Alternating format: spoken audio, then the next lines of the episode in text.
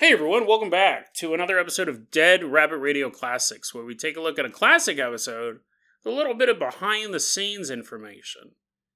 This episode is a classic. It's actually one of my favorite episodes. The little asterisks on there. And this happens to me a lot. When I remember the episode, I remember it very fondly. And then when I listen to it, I'm like, oh my god. But we'll discuss that at the end of the episode, so stay tuned and I'll give you some behind the scenes info on this one. So sit back, grab a protein bar, and get ready to enjoy episode 454 of Dead Rabbit Radio. Did the Red Baron himself shoot down a UFO? And then we travel to Mexico to look at a field report prepared by the Center for the Study of Extraterrestrial Intelligence. Dr. Stephen Greer, one of the most renowned names in UFOlogy, traveled to Mexico to investigate some lights in the sky.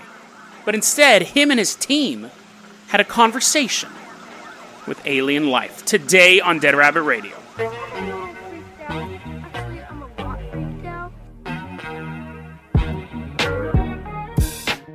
Hey everyone, welcome back to another episode of Dead Rabbit Radio. I'm your host, Jason Carpenter. I'm having a great day. I hope you guys are having a great day too. We got a lot of stuff to cover, so we got to start rolling into this. First off, the Minecraft server is back up. It's actually a different IP connection address, whatever they are, but it'll be in the show notes. The number one question people ask is, when am I playing? When am I playing? I do have a pretty regular schedule. Generally, I play for about an hour or two after I upload the episode. So, Generally, I'm playing the game by from like 6 p.m. to 8 p.m. Pacific Standard Time, maybe sometimes 7 p.m. to 9 p.m. Pacific Standard Time. So that, that's when I'm on. But feel free to go about, do your own thing, build little mansions or cities or, I don't know, fight goblins. They're not goblins, but do whatever you want. Do whatever you want in the game. And we're going to keep it going for a while. I think it'll be fun for people to kind of hang out in. So the Minecraft server is back. And as long as everything goes smoothly, we're going to keep it open to everyone, and so far everything's been going quite swimmingly. So join us in the Minecraft server. Even if I'm not there, there's a ton of other cool people on there. And now we also got to say um, thanks to our newest Patreon, Catherine Bellingham. Catherine Bellingham. I'm going to assume that is a proper British name. I don't know if she's British, but it sounds like a British name, right? Catherine of Bellingham. So, Madame, thank you for supporting the show. Really, really appreciate it a lot. If you can't support the show, you can, even if you don't have a British name, you can support it if your name was like TikTok McGee. But if you can't support the show, regardless of what your name is, you can always help out the show by getting the word out. Getting the word out. So if you can't support the Patreon, that's fine. Just help get the word out. That really, really helps a lot. Catherine of Bellingham, here are your keys to the Carpenter Copter. Let's fire that baby up. And not only are we taking it up into the air, we're going back in time. We're going to have fun. This, to be fair, this isn't this isn't the most fun time period of human history, but I'm a particular fan of the subject matter of this first story. So turn that dial back to March 13th, 1917. Go ahead, turn on that carpenter copter, take us off. We're now back in time. It's just before dawn. It's war torn Germany landscape and the Red Baron himself, Baron Manfred von Richthofen, is getting ready to take flight. Now, I'm a big Red Baron fan. I actually, I, am thinking about starting writing again. I'm actually, th- I don't really have a lot of time. I don't know when I'd have time for it, but I kind of miss writing. When I was in my 20s, I wanted to write a screenplay about the life of the Red Baron. He's quite an interesting figure. And I started like doing all this research and I had an outline for it. It was just pretty historical but I remember I was telling my little brother about my my script, and I was like, "Yeah, yeah." I mean, I didn't was didn't really write much of it, but I think I wrote a couple pages of it. But I'd done all this research and outline and stuff like that, and we were talking about it. And I said, "Yeah, he's a really fascinating character. He was the first. Uh, this new device had been invented. An airplane had just been invented, and he was the best at it." Like he he created air warfare and just the whole idea of air warfare. First off, you had them use the scouting missions then you'd have a dude sitting in the back with a pistol. And then the other people started flying their planes, so now they're carrying rifles and they're shooting at each other. One guy's flying it, the other guy is trying to hit a plane with the rifle. The, the planes are made of paper and wood, and then they built machine guns on the front. And you had to time it so the bullets were shooting as the propeller, like it was timed, so the propeller would move and the bullets would fly in between the blades. And you're flying like 40 miles an hour, thousands of feet in the air, and you're shooting.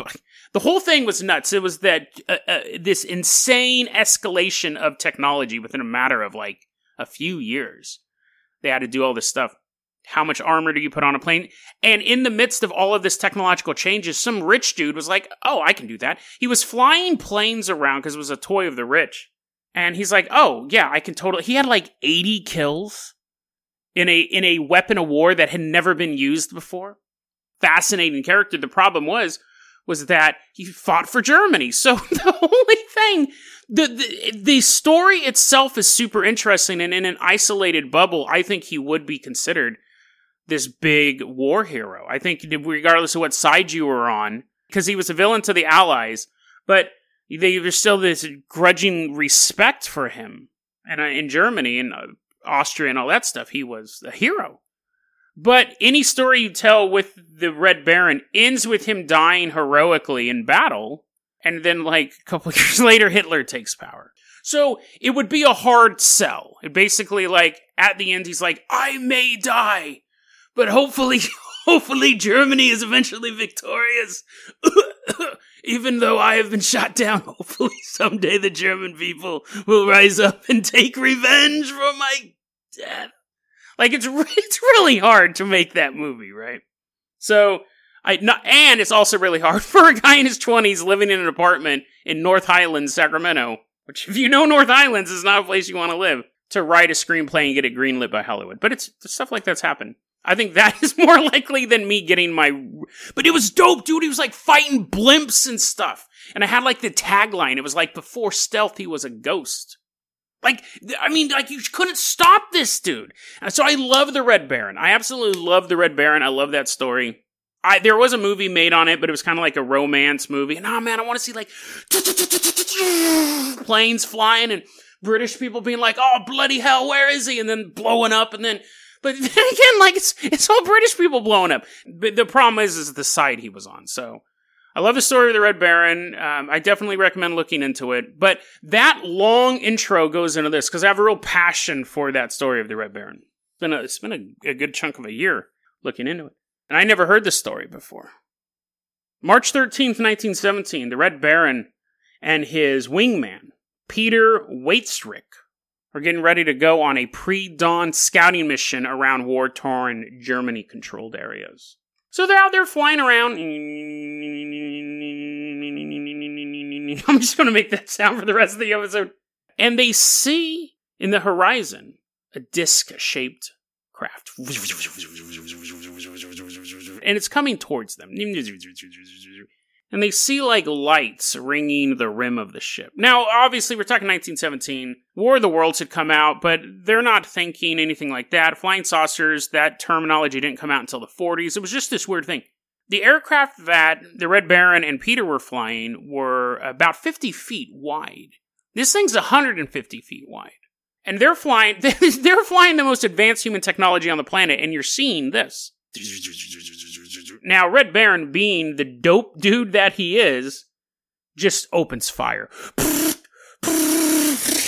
Bullets riddling the UFO ship. Oh no, we're going down. The aliens probably said. We don't know what they said, but the bullets just shred right through extraterrestrial technology. High quality German made bullets.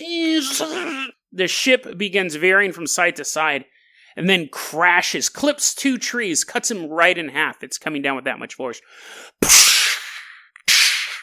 crashes. Now, remember, these planes are going quite slow. The, these planes weren't built for speed, or they were, but it was just the fastest they could go.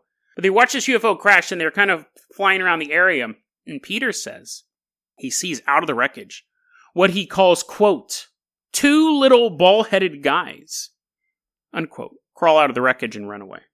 They go back to base and they're like, Sir, you won't believe what just happened. you, you literally won't believe what just happened. We don't even know what a flying saucer is. We have no terminology for that.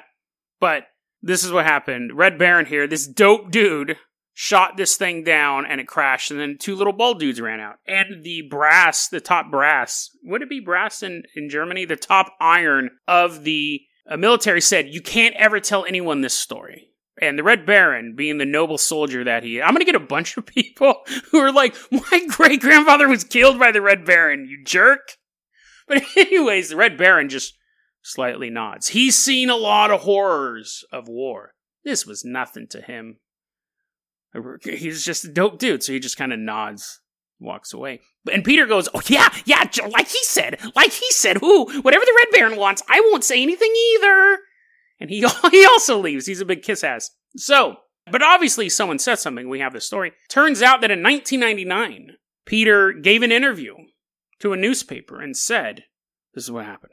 me and the Red Baron flying around, and we shot down the UFO. I, we, actually, Red Baron did. But yeah, we did. We did it. I, I put the bullets in the gun. That means I helped. So this story has been reported in a couple books, uh, Military Encounters with Extraterrestrials, The Real War of the Worlds. That's a real book. I checked that out. Not from the library. I mean, it actually exists. UFOs of the First World War is another book that this was publicized in. But the story comes from one source the Weekly World News. Okay? So, if you don't know what the Weekly World News is, do you know what the Sun is, or the Daily Mail, or the Daily Star? Imagine something more fake than all of those. Imagine, imagine if someone came to you and said, I saw a documentary the other day. Did you know that vampires sparkle when they walk on the sun. First off, did you know vampires exist? Secondly, do you know they sparkle in the sun? Weekly World News is 100% a fictional newspaper, okay? And I'm reading this UFO Insight. I'm I'm upset, dude. I'm reading. I wake up this morning. I'm reading this UFO Insight, and I've done a lot of stories from UFO Insight. I'm reading this article, and I was like, "Dope, my boy, the Red Baron shot down a UFO. And what's funny is the first thing that pops in your head is, but wait, how did he shoot it down? Like, sure, bullets are bullets, but. And the art, I'm not going to say who wrote the article, but in the article, it's like, yeah, UFOologists do wonder how the Red Baron was able to shoot down a UFO, but it kind of moves on to the next point. I'm like, fine, whatever. Then he gets down to the point about halfway through the article where the author points out that the source for this story is the weekly effin world news. That's where Bat Boy comes from. That's where.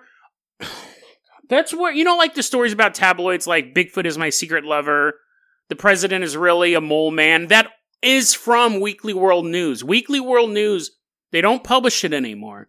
But it, it's hilarious. I did an episode about a skeleton on the moon, which is also, it's on the conspiracy theory iceberg, is also from the Weekly World News. It is 100% made up. And in this article, halfway through, says, yeah, I was in the Weekly World News. Here's a quote from this article. This really pisses me off. This is a quote from this article here.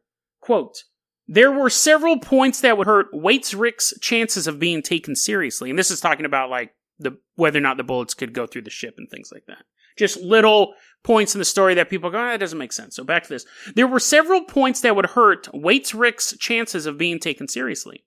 Perhaps not least that the account initially appeared in a tabloid that had a history of pushing quote unquote tall tales, the Weekly World News. At this point, my blood pressure was going sky high when I read that, but perhaps not that the account initially appeared in a tabloid that had a history of pushing tall tales, the Weekly World News. This was, as Waitzrik would later explain because no other mainstream newspapers would run the account. That's a lie. That is 100% a lie because there's no such person as Peter Waitzrik. He doesn't exist. He never existed. We, the German aces, very, very well documented people. They were war heroes. There's none of them. There's not even a German pilot by the name. Well, maybe he was uh, on loan from Hungary. He doesn't exist. There's a photo of him, and it's really another pilot, but his face is. Sur- I was furious at this point. Now that's a lie. That's a lie. And I don't. I'm not saying necessarily that the author goes, well, yeah, but this poor 80 year old man was like, the world needs to know that my buddy shot down a UFO. So he's like, goes to the Tribune. He goes to New York Times. He goes to all these newspapers and eventually no one will publish his story. So then he goes to the Weekly World News. And when he walks in, Bat Boy's sitting in the waiting room and he's like, I have a story. No one else will publish it. That's 100% not true. Now, I don't know if the author of this article added that detail in. I don't know if it came from one of those books, Military Encounters with Extraterrestrials or UFOs in the First World War. Those books also apparently both source the story because this article sources those books as well. One of those books may have said, well, yeah, but Peter, the intrepid young, uh, not young, he could be like in his 80s, but the man who wanted to get a story out walked into the weekly. I don't, it didn't happen. Whoever reported it first, it's 100% a lie. This pisses me off. This, and it's not just because I have an emotional connection to the, to the story of the Red Baron, because I really, really think it's a cool guy this is the problem with this whole industry. I'm not going to go on a big lengthy rant, but this is the whole problem. You know what's funny? A long time. So when you quit Patreon, and I'll, let me say this too, guys. If you guys quit Patreon, I don't care. I might have said this before, but I don't care. You donate a couple bucks you're doing it for a month or two and then you have financial trouble or or I don't care, dude. I, I, it doesn't bug me. If I think you're gaming the system, if I think you're donating a dollar every two months to hear your name over and over again, obviously I'm I care about that. I think that's that's rude. But one person said. I'm too skeptical. They stopped donating, and again, I you totally have a right to stop donating the show. It's totally fine. But they said I'm too skeptical of stuff that I don't already believe in. This is why I'm very skeptical. This is why. The Charles Dawson story that we covered, the Civil War of the Worlds, I thought that was funny. That he kind of hoodwinked people. They didn't mean to do it. It was published on April 1st, 10 years ago. It was a joke. This is an article that was published a couple weeks ago and has been repeated in books. This is why I'm skeptical, and this is why you should be skeptical. So I double check stuff. When I did double check this article, I found a forum about someone mentioned it on a World War One forum, and they said that he didn't fly the airplane during that time period. That pilot didn't exist. So, I, but it pisses me off because most people don't do that. Most people don't have the time to double check this stuff. Pisses me off. And you know what? That gives me the perfect lead in for my next story. Catherine, fire up that carpenter copter because I'm heated. I'm heated. And Catherine's like scooting to one side of the helicopter. No, no, no. I'm not heated at you. I'm just heated at this whole this this what. Catherine Catherine, go ahead, take control of the carpenter copter. We are headed out to Mexico. We're specifically going to the Las Mitras Mountains. Las Mitras Mountains. This is back in the year 1994. It's a period of time between December 11th and December 14th. Now, Dr. Stephen Greer, I think even if you if if you follow UFOlogy, if you follow paranormal, you know that name. You may not know the exact context, but he is pretty much the leading UFO researcher. He's the head of the Disclosure Project, which is a way to get like civilian specialists and members of the government, members of the military to come forward and talk about how aliens are real. He's also the head of the Center for the Study of Extraterrestrial Intelligence. And oh my god, this this story is this story. We can't take this. St- okay, okay. when the leading people of the group are nuts, allegedly nuts, you can't take anything seriously. And I feel bad for the military officials and for the scientists that are getting wrapped up in this stuff and they go, yeah, you're right. I do think that there might be some technology that's not being exhibited to humans, or I believe that maybe some sort of extraterrestrial. And then CSETI is like, yes, and did you know? and you're getting these rational people who are roped into this utter nonsense. CSETI are the ones who believe in this thing called coherent thought sequencing. So you sit out in the middle of nowhere and you focus on like aliens, like telepathically talking aliens, which I would be shocked if these people don't just focus on aliens all the time. Hey, what are you having for lunch? Aliens? What's on television? Aliens? That one's true, because there's actually aliens on television. But you sit in the middle of it's more detailed than this. It's let me say this. It's more detailed than what I'm about to say. It doesn't make any more sense. It doesn't make any more sense. You sit in the middle of nowhere and you go, aliens, aliens, aliens. You have a little pennant that says aliens on it and then you see lights in the sky. And you're okay. The, okay, here's the thing. There are the, the people who actually like military officials aren't going to do that. And here's the thing, if that works, if that does work, then that's not an alien ship. That's some other phenomenon. One, because people think about aliens all the time, right? James Cameron, for example. But UFOs aren't buzzing his house. If You can sit in the middle of nowhere, and I'll tell you exactly what it is actually. Like, it's you. Gee, maybe now's not a good time to do the story because I'm fired up. If you sit in the middle of nowhere and you're thinking about pot pie and you're looking up, or Pol Pot, Pol Pot's pot pie, you're looking up in the sky and you see a light, you probably won't even register it. You're so hungry for a brutal dictator's chicken pot pie recipe. But if you're focused on aliens and you're imagining aliens and you do that for say three hours, you're eventually going to see a light in the sky. You know, it's it, it's bias, and also it could be your insanity creeping in because you're just staring up at the sky, going aliens, alien. But anyway, so that's coherent thought sequencing, and so you have this weird philosophy that goes aliens are like from somewhere within the psyche, man. And then you have military officials being like, on August 2nd, 1999, a UFO. So, what is it? Are they big old metallic discs that have crews in them, or are they stuff you can summon with your brain? But, anyways, at the CSETI headquarters, they have a thing called the CSETI Rapid Mobilization Investigation Team. So, these guys are ready to go. I imagine like some guy sitting at home, tick tick tick tick on on some alien forum, watching alien porn at the same time in another window, gets a phone call, bring bring, picks up the phone. CSETI Rapid Mobilization Investigation teams calling. Is Joseph there? And then Joseph, your buddies from the UFO thing are on the phone again, Mom. And he runs up the stairs, picks up the phone. This is Joseph. He changes, makes his voice super deep. Once his mom leaves the room, this is Joseph. Joseph, cancel your plans. We have a rapid mobilization thing to do. And Joseph's like, I'm with C. CSETI. I have no plans. Click. And so they all hop in a van and they drive out. This team involves the executive director of C. CSETI, which is named Sherry. We have Dr. Stephen Greer. There's an unnamed woman from New York. So take your pick. What are there, like 5 million people there? Ain't one of them. A named woman from New York, a cameraman, and then there's some people from this group called the OVNI Club, which is a Mexican UFOology group, UFO hunters. So they're going out to the Las Mitras Mountains, December 11th to December 14th. And they go out to the Las Mitras Mountains. And for the first two nights, they just see some lights in the sky.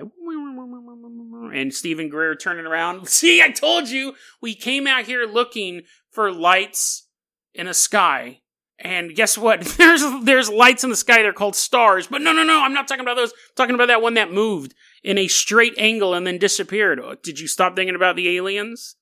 That's why it disappeared. And when it's thundering, that is God bowling. Everyone's like, "Oh, Doctor Stephen Greer, you totally know what you're talking about." So, anyways, for the first two nights, it's just lights in the sky, right? So then, Dr. Stephen Greer, Sherry, they're walking. This is December 13th. It's 1 a.m. They're walking down a dirt road. Remember, this guy talks to like generals and stuff like that. Okay? This is like a high ranking member of the UFO community. People who actually fly fighter jets and see UFOs like 30,000 feet up. Talk to this dude. So, Dr. Stephen Greer, I'm sure he's a nice guy. I'm sure he's a nice guy. Dr. Stephen Greer, Sherry, all these other people, the woman from New York, are walking down this dirt road, and Sherry starts to feel energy. Oh, whoa. She's feeling energy. Now she begins to quote unquote perceive small, square shouldered creatures in the bush. She doesn't see them. She can't see them. She just perceives them. And then she gives us a then she gives us a full description of them which, if you perceive something and you can't see it, but then you can totally describe it, it's called imagination. Okay? But anyway, so these small, square shouldered creatures, they come up to her knees. She says they have uniforms on that are either a dull orange or a rust color. Again, she can't see them. She can't see them at all. But she knows what color their clothes are. And she's standing there. It's 1 a.m. She's with all these people. Dr. Dr. Stephen Greer is there.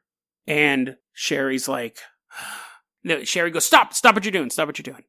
There are aliens, little alien, perfectly, aliens that can perfectly hide in this bush that I'm standing in front of. I can perceive them.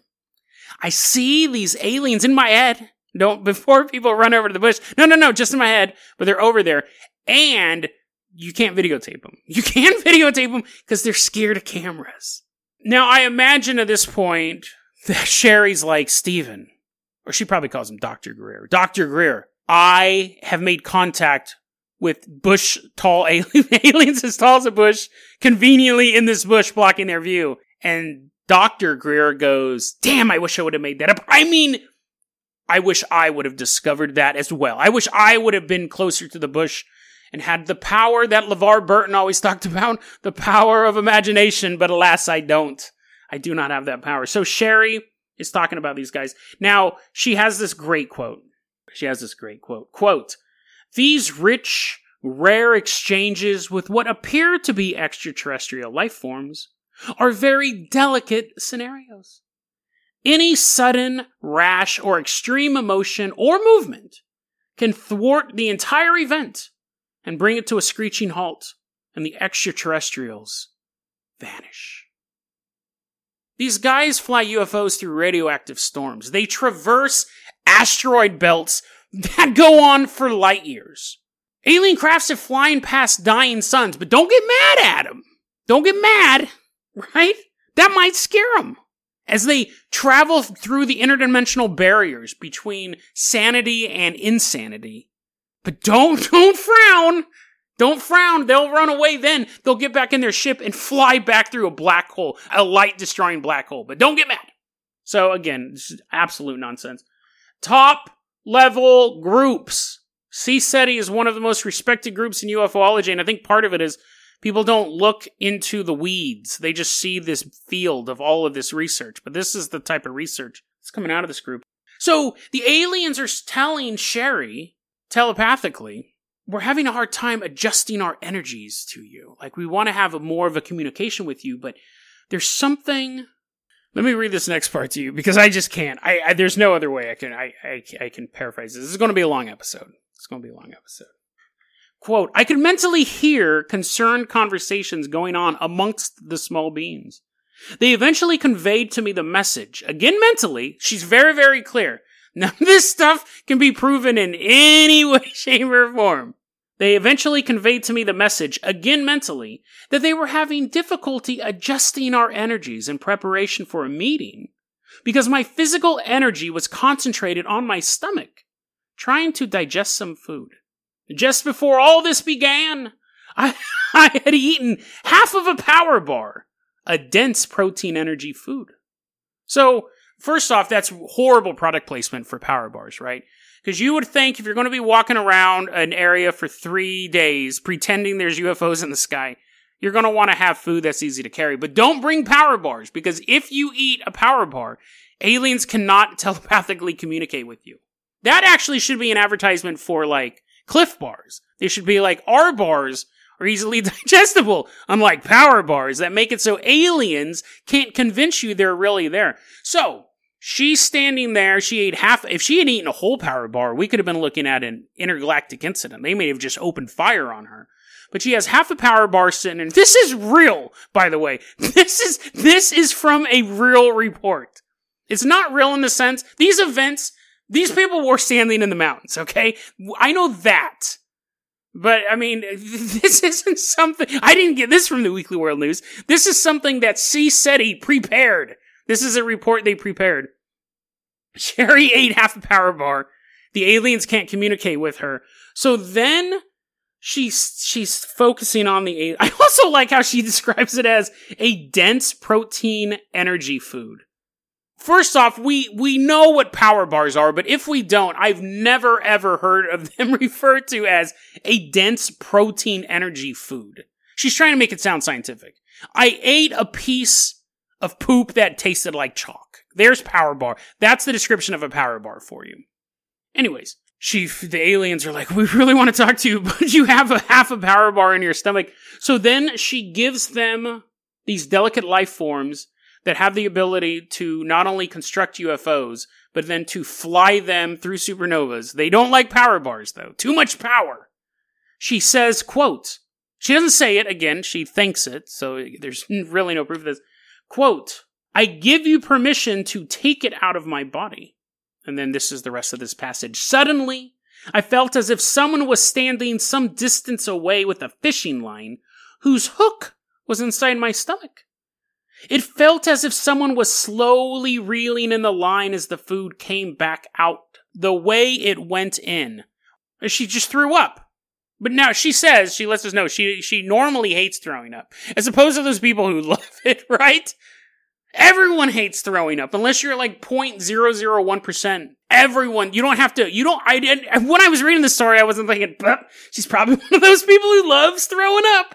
I'm a skeptic. I was, nobody wants to throw up, especially in front of their buddies, especially not half of a power bar, because I think those things are just they reform like the T1000 in your stomach. You take bites out of it, but in your stomach it just becomes that black brick again. Anyways, this invisible fishing line pulls it out and she goes throws up the power bar. Now, Dr. Stephen Greer, he watches his executive director who's currently believing that she sees quote unquote sees bush high creatures conveniently hidden in a bush. She throws up. And then she feels better, right? Now, it could have just been that she ate a power bar, which is what made her throw up, but no, no, no, it was the aliens. And then, again, another very convenient thing that's going to happen is that the aliens instruct Sherry and tell me, oh, tell me, this is 100% a Little Red Riding tactic. Let me read you this thing. Quote, soon the little beans sent not beans like little kidney beans, but like human beans, or in this term, alien beings.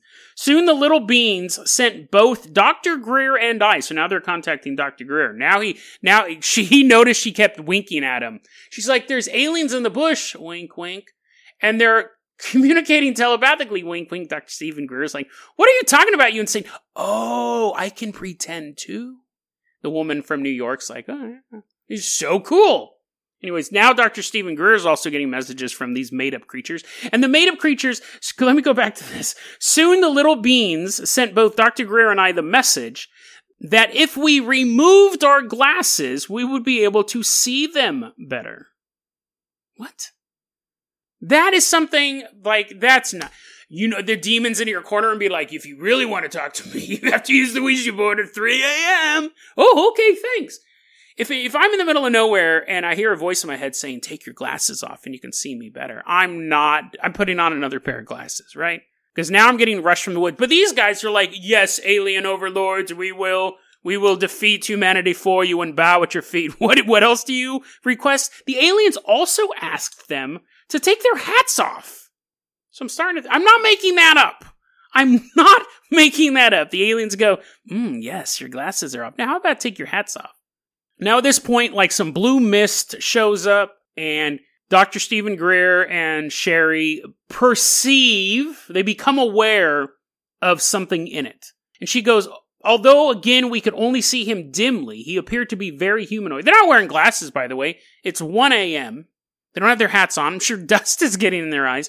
They see a mist and they go, yeah, he's a, he's a tall humanoid with a long, straight, and silverish hair. He seemed to be wearing a light blue and silver uniform. But so this now this blurry image, this blurry image in front of two people who don't have their glasses on is floating there. Now he goes, the alien goes, or, or their imagination goes, I would love to fully physically form in front of you. I would love to be corporeal. We could have a discussion. But somebody in your group I can sense. Somebody in that's almost inception. Your imagination has an imagination. But anyways, I can sense someone in your group would be dangerously frightened if I just appeared. Not frightened that they're stuck with two lunatics in the middle of the Mexican desert who say that there's tiny, tiny creatures telling them to take off their glasses and their hat. That doesn't scare them. Or that the blue, and that they do it, that they totally do what these things in the bushes are doing. Not that blue mist is showing up, but if he pops out of the mist and goes, ta-da, someone's going to have a heart attack. So the alien's like, I'm not going to do that. And then Stephen Greer and Sherry, they think about it. They think about it. I almost imagine it's like, you know, when two people are trying to remember the lyrics of a song, but neither of them know anything but the chorus, and they're like trying to, these two people, they're putting on a show, right? You got the OVNI, you got the UFO club there, you got the woman from New York, you got a cameraman, too. Remember, there's a cameraman here. The footage is just of a bush and maybe a cloud in the mountains. But anyways, I, there was no footage. There was no leak for the footage, which shows how useless it is. But I, you know how like two people are trying to remember the lyrics to a song, but they are just waiting for the chorus, "Hold Me Closer, Tiny Dancer," and they're like, duh, duh. I imagine them going like, and and then the alien goes, yeah, yeah, and the alien's like tall, yeah, yeah, yeah, and it's like silver, blue, blue, no, yeah, yeah, uh, silver, right, hair. silver hair, and he's saying so we the, should um, um uh, go, no, no, no, not no, not shopping. We should, sh- uh, we should not be scared. Oh yeah, yeah, yeah, and the people in the background are like, this is amazing. Hold me closer. Hold me closer, tiny dancer. This goes on for a bit. They eventually go, well, if you won't come to us, can you take us somewhere? And the alien goes, that, that would, that would also, ter- that would also equally terrify this person. This would also equally terrify this person if you guys magically disappear. Now, again, Dr. Stephen Greer has met with members of Congress. He's met with military officials. He's met with high ranking people. And the end of the story is them going like, ah, shucks. Like, I almost had the chance to talk to an alien, but someone was too scared. It was the New Yorker. It was the New Yorker girl. So, because what happened was, the New Yorker girl was totally freaked out by this whole thing. And she said, I, if I saw an alien, I was just going to take off running through the mountains.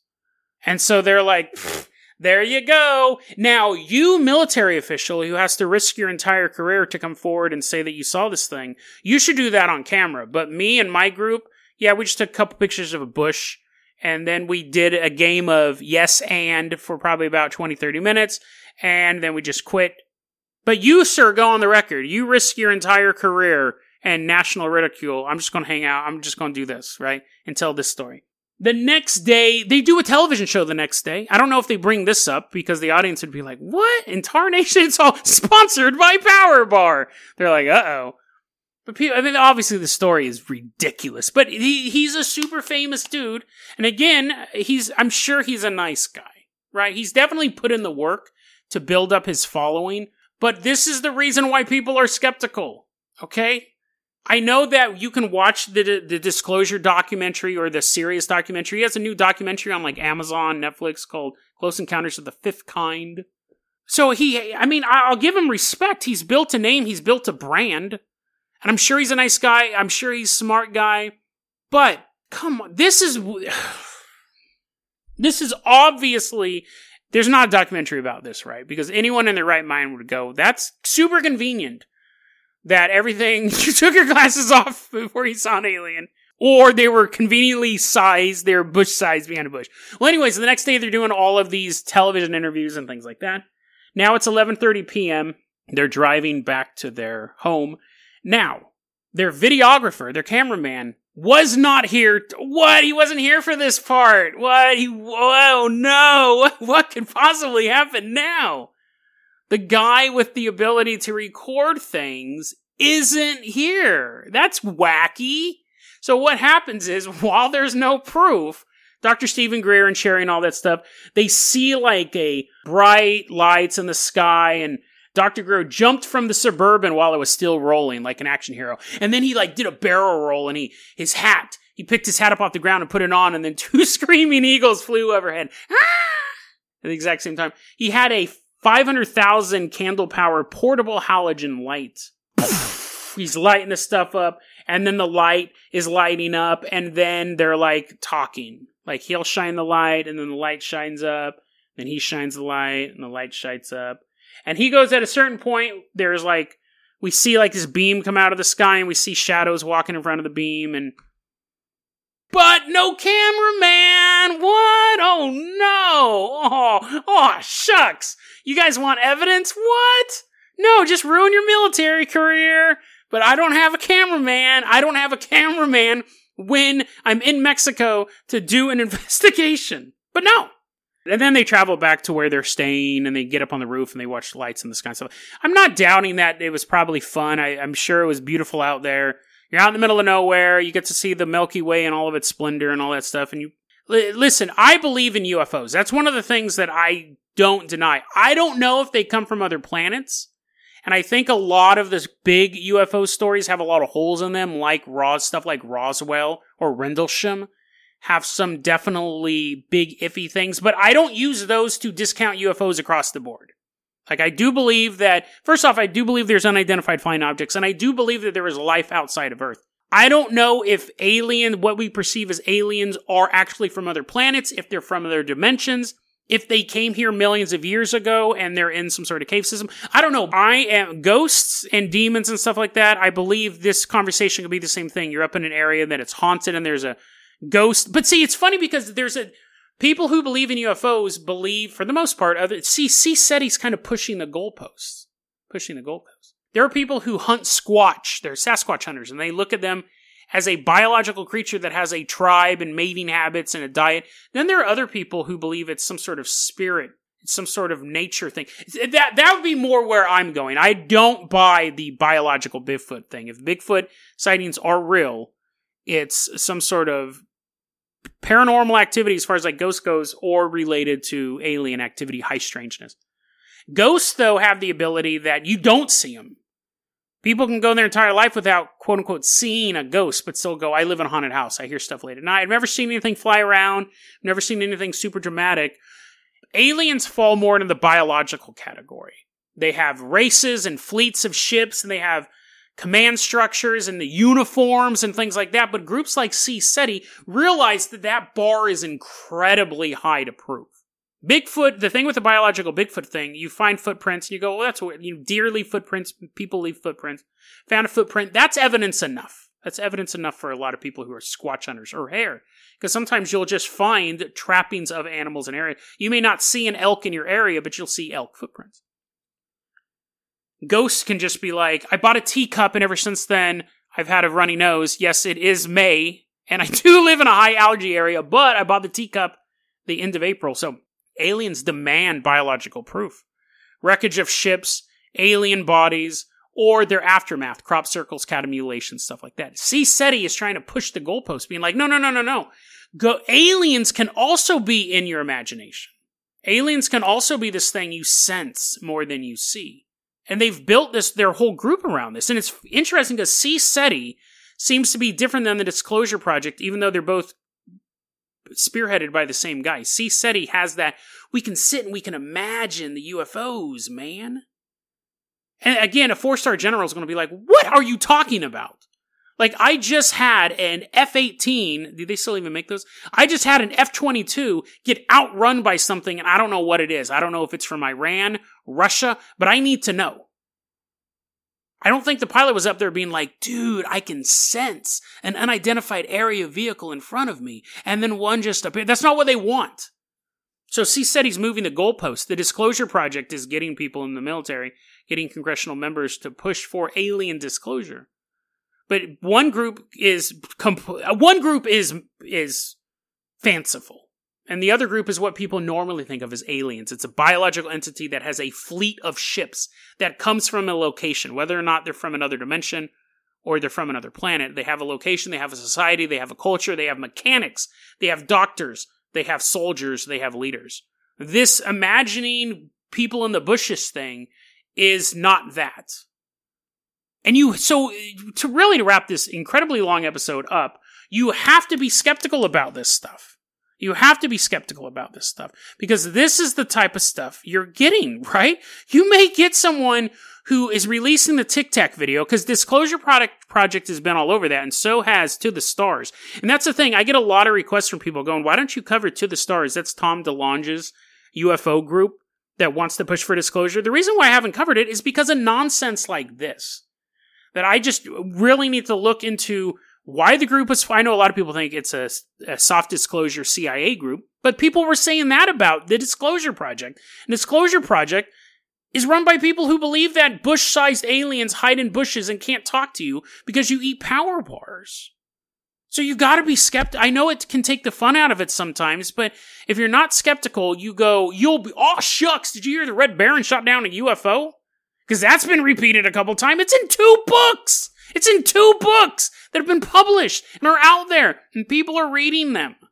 Now, I've made mistakes on this show before as well, the Lone Pine Devils and the Civil War Aliens.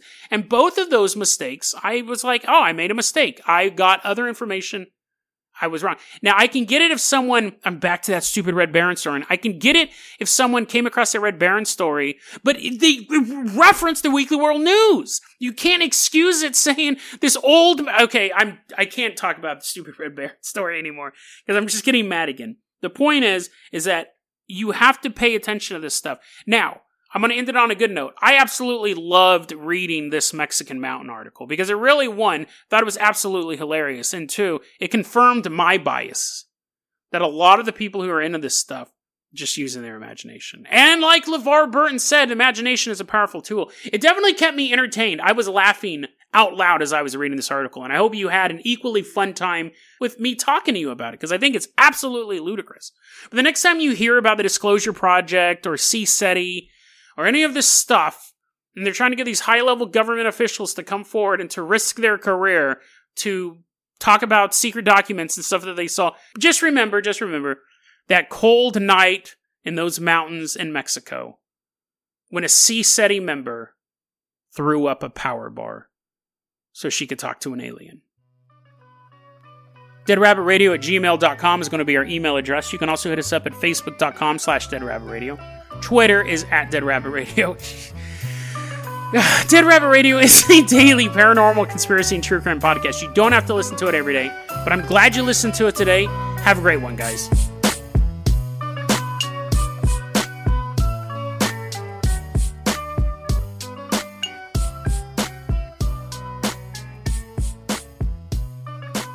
There we go, episode 454.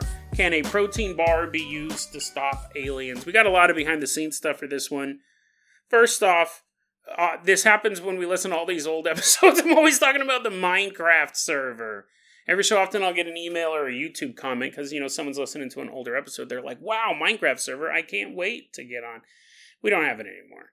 We don't have it anymore. We've tried it twice. We've shut it down twice for the exact same reason. What happens this this podcast takes a lot of work. I know it sounds really off the cuff, and it is. It's not scripted. I just have notes and I'm kind of going off of, and that just on the creative side, right?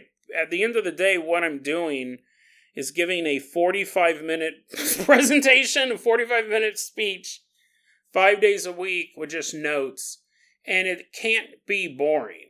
Like that's the death knell of any episodes. I've gotten rid of whole episodes because it was too boring. Sometimes there's stories that I'll record like two or three times, and I'm like, I had this one story I thought it was really interesting uh, during the Russian Ukraine war. I'll put this article in the show notes, but I tried telling the story a couple times. I just couldn't tell it in a fascinating way, and I'll just go off memory because it's been a while. But apparently, there was this big battleship. It was like the the fleet, the Grace of the Fleet, or the King of the Fleet, or whatever. The flagship. That's the word the flagship, and it was blown up by, you know, the Russians said it was a munitions or an accidental fire. The Ukrainians said they shot these surface to sea missiles, blew it up. We don't know. This, this war, we never really know what's going on. But the ship ended up sinking, and apparently a piece of the True Cross was on that Russian battleship. They had a um, church in there like an old spooky wooden church if you go down to the second deck after three in the morning and shine your flashlights in the corner. No, you know, hospitals have them. I guess battleships have them. It kind of makes sense they're out to sea for so long. There was a Russian Orthodox chapel in there. It was just a room with some iconography. It didn't actually have a steeple. There wasn't a monk there ringing a bell. They're like, we're supposed to be undercover. It's supposed to be sneak attack. He's all dong, dong, dong, dong. It's time for church. And in this chapel, they had a piece of the true cross.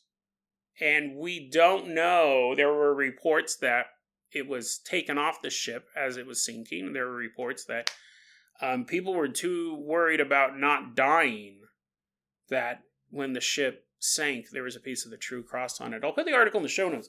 Fascinating story, right? But I have to judge. Can I tell this story in a fascinating way for a minimum five to ten minutes?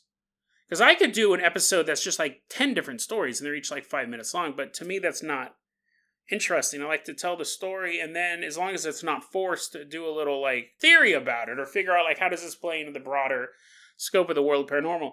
Fascinating story. And then what I had to do is I started researching well, wait a second, what is the true cross? And this is when I found, because you think it's like a sliver, right? It wasn't like a whole beam from the cross. When I say the true cross, I'm talking about the cross that Jesus was crucified on. You're like, I figured, I figured that when you said it was in a church. Anyways, you figure like, yeah, what an amazing relic. You have a piece of the cross that Jesus was crucified on, but there's this weird thing that if you have, let's say I have a piece of the actual real cross in Rome. If you take any piece of wood and touch it to that piece of the real cross that we know is actually of the real cross, we touch any piece of wood to that. Now that piece also becomes a piece of the true cross. So you could be sitting there like a Home Depot. I don't mean to be sacrilegious.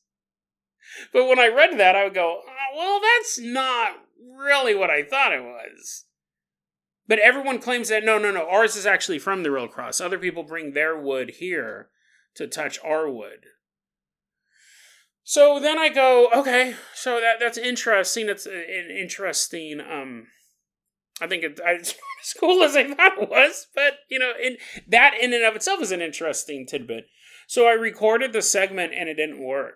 It was like ten minutes long. It didn't work. It was boring. And so I stopped recording, left. I don't even remember what episode this was on at the point. Came back maybe 20 minutes later because it takes me that long to like cool down the place. I'm running the AC.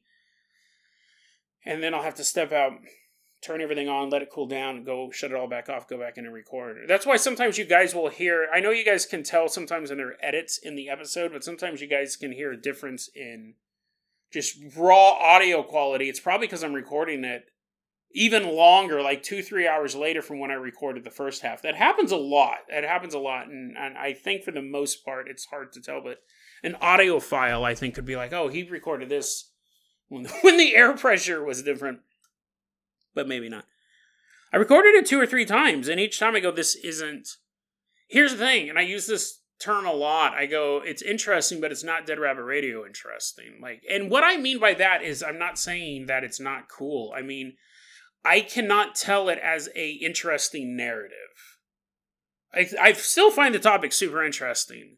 The idea that this the true cross is they have this transmutation type thing connected to it. I find that very interesting part of the theology, the theology surrounding the true cross. Um, and then the idea that this religious icon got blown up and is now at the bottom of what was it, the Black Sea, is over by Crimea very very interesting story but can i tell it as a narrative? I have to make those determinations a lot. I'll come across stories that are really cool but either it's too short or i can't tell it in a compelling way things like that. The reason why i bring all that up so that's the amount of that's the amount of work that can go into a single segment of a daily show that never even gets aired. For me to that was out of my week probably about two hours of raw work. So I did all the research on it.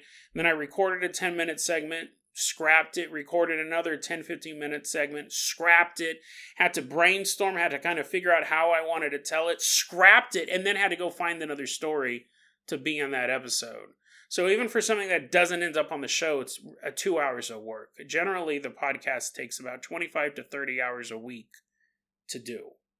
And that's a real big estimate because sometimes the research takes much longer and sometimes it's a lot easier to do. So the reason why I say all that is that when someone goes, "Hey, how come the how come the Minecraft server isn't up anymore?"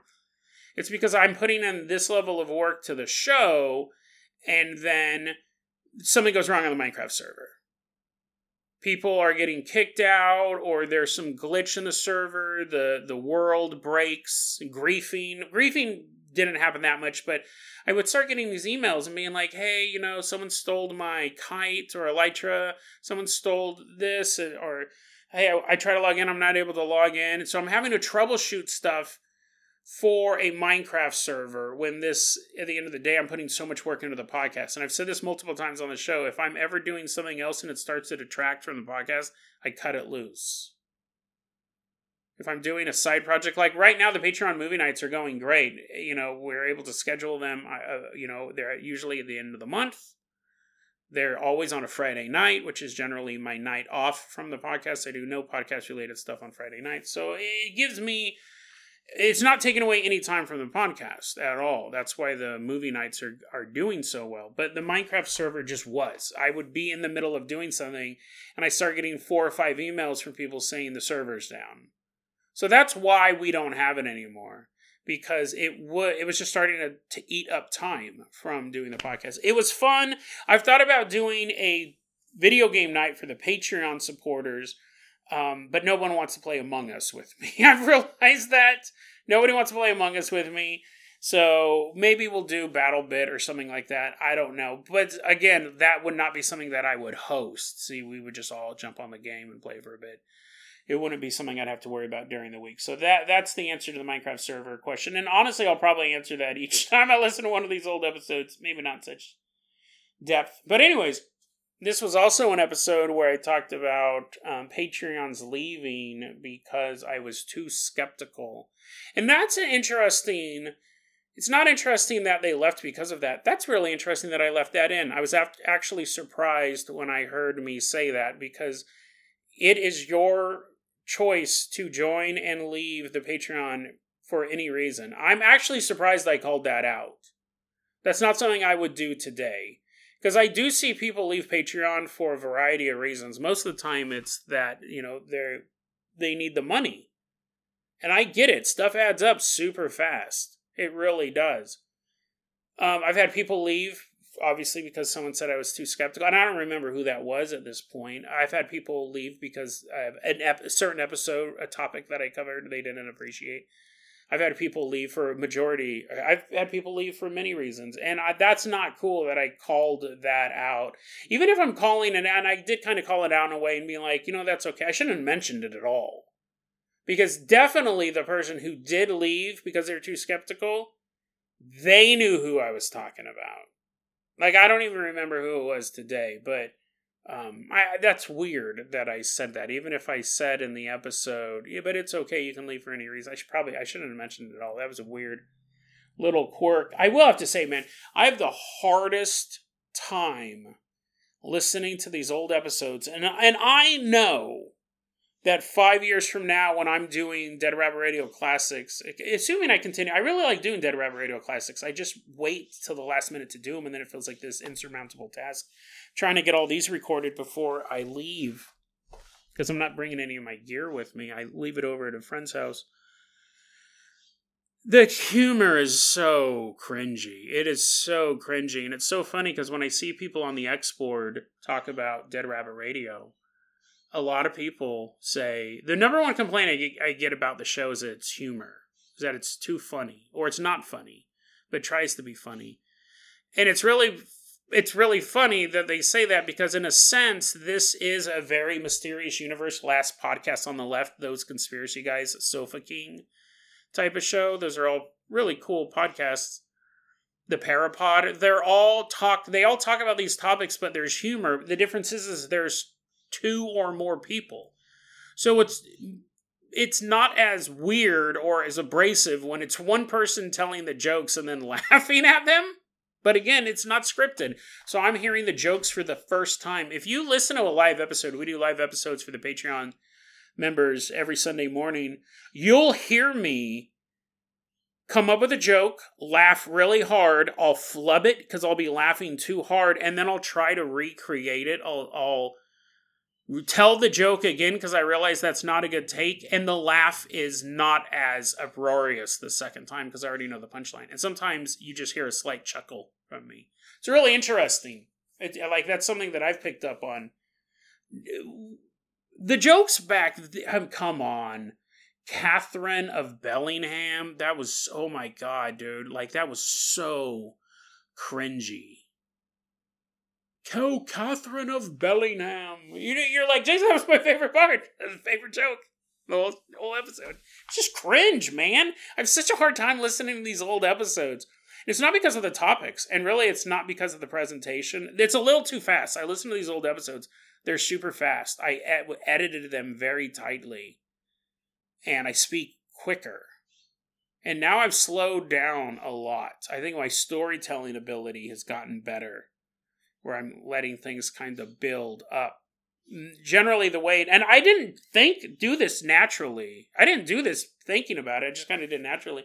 Now, if you listen to new episodes, I'll, ta- I'll start telling. I'll, uh, it'll be kind of a quick intro, and I'll be like, "So we're in this neighborhood," and I'll introduce the characters, and then I'll kind of start talking about they go to sleep, and then a light comes on in the hallway, gets up out of bed, looks down the hallway, sees a face staring at her, telling the story kind of like that. There's maybe jokes in there if they're appropriate, right? If I can think of something, but if they're not, I'll just tell the story.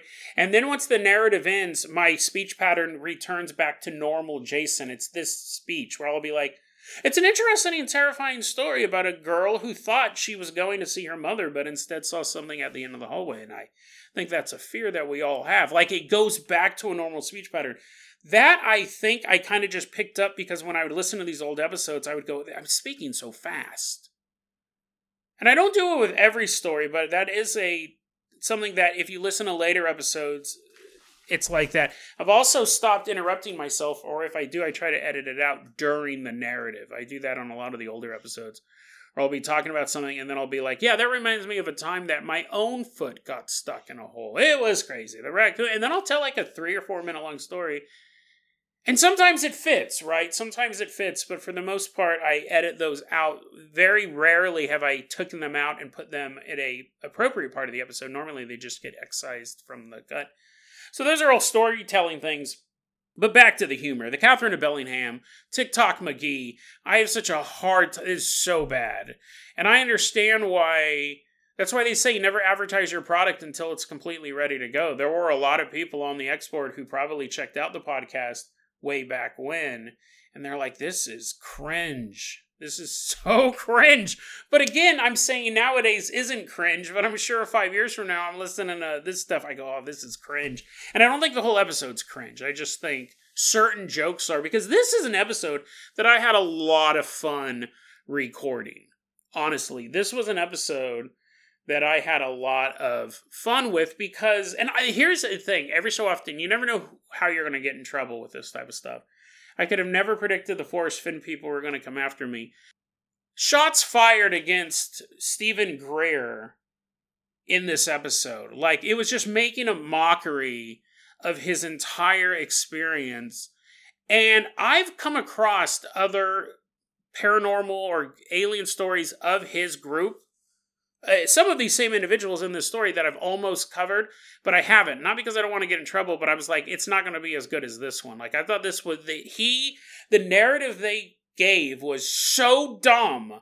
You couldn't help but take all these pot shots about imagining people in the bushes and everything about it. Like, I remember having fun recording it, and I had fun listening to it again, and it really was just making fun of one of the top UFO people, right?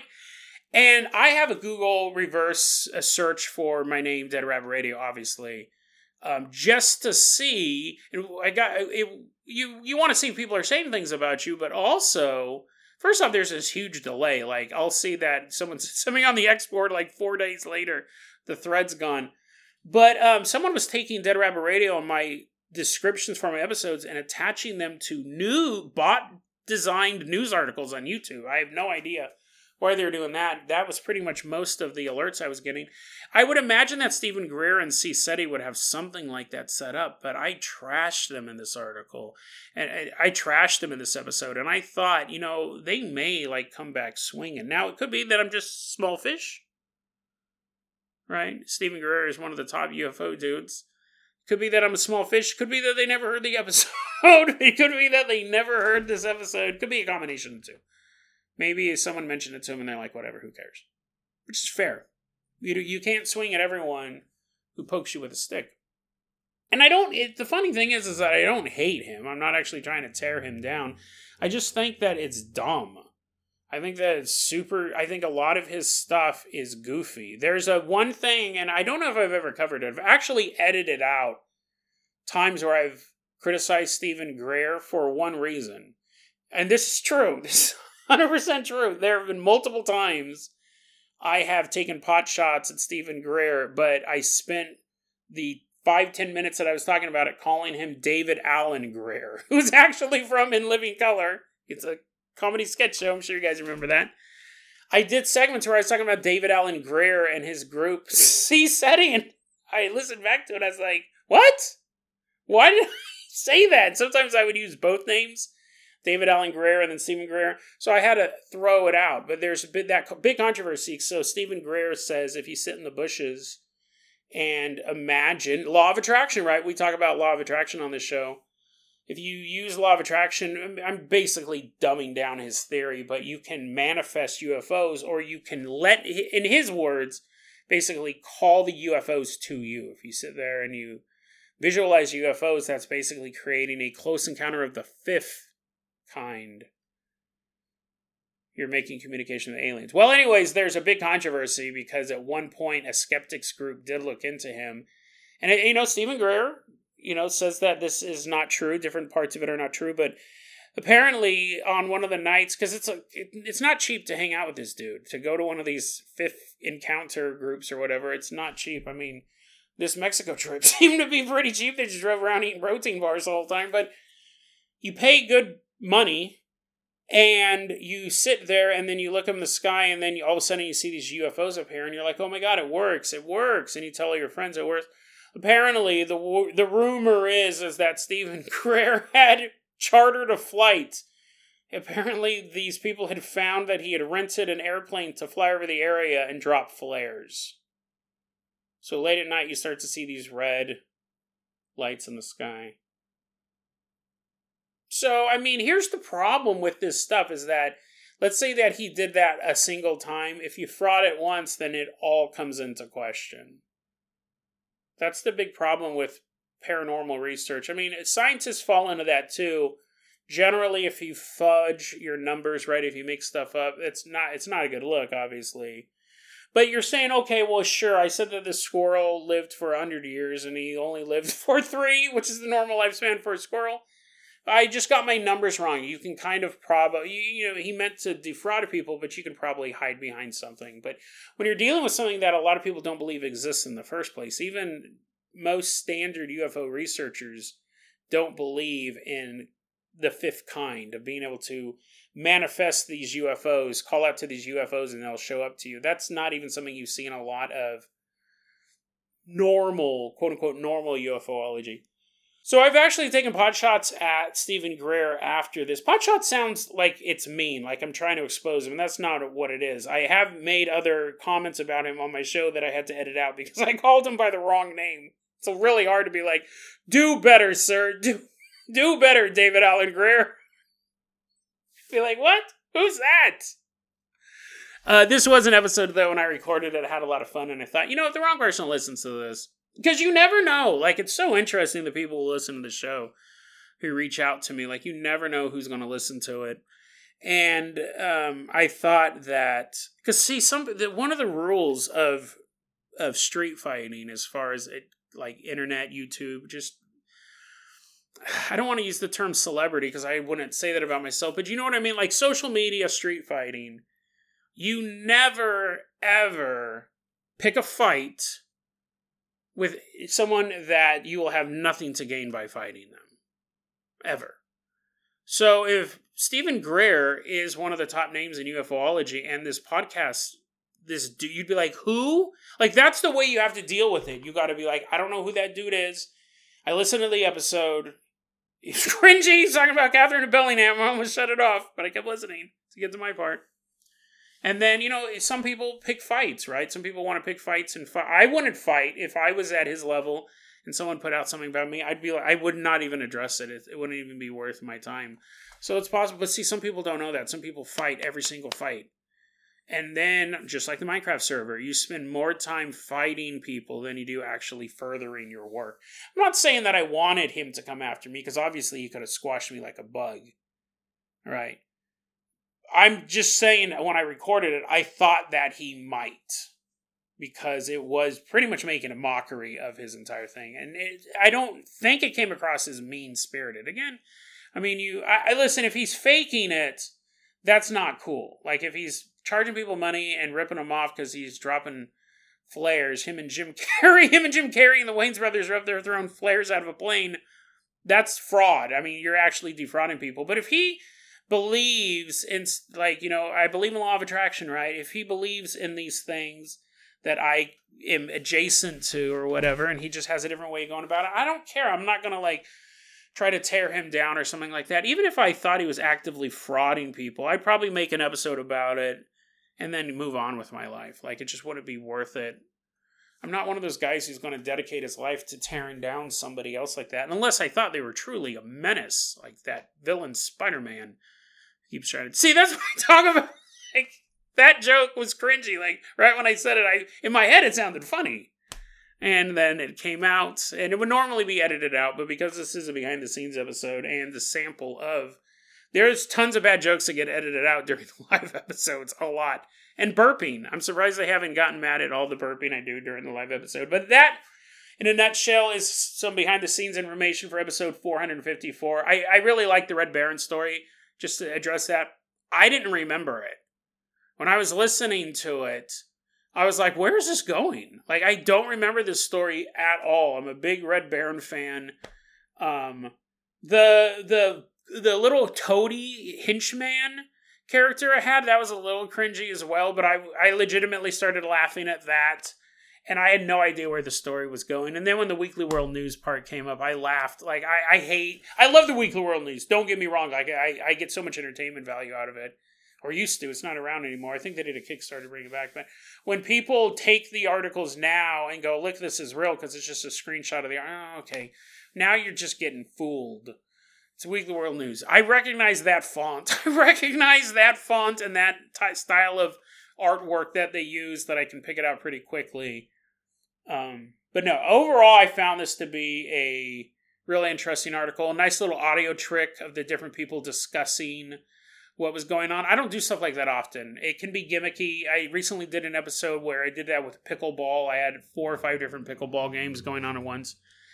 It doesn't take much to do, but I also it's a little gimmicky, so I like to spread it out. That's something that I like to do. Not the humor, not the cringy humor. That's in all the episodes. I don't think it's cringy now, but again, hindsight, hindsight's twenty twenty. But that is Episode 454 of Dead Rabbit Radio Can a protein bar be used to stop aliens? I hope you guys enjoyed that behind the scenes look, and we'll be back with another episode tomorrow. Have a great day.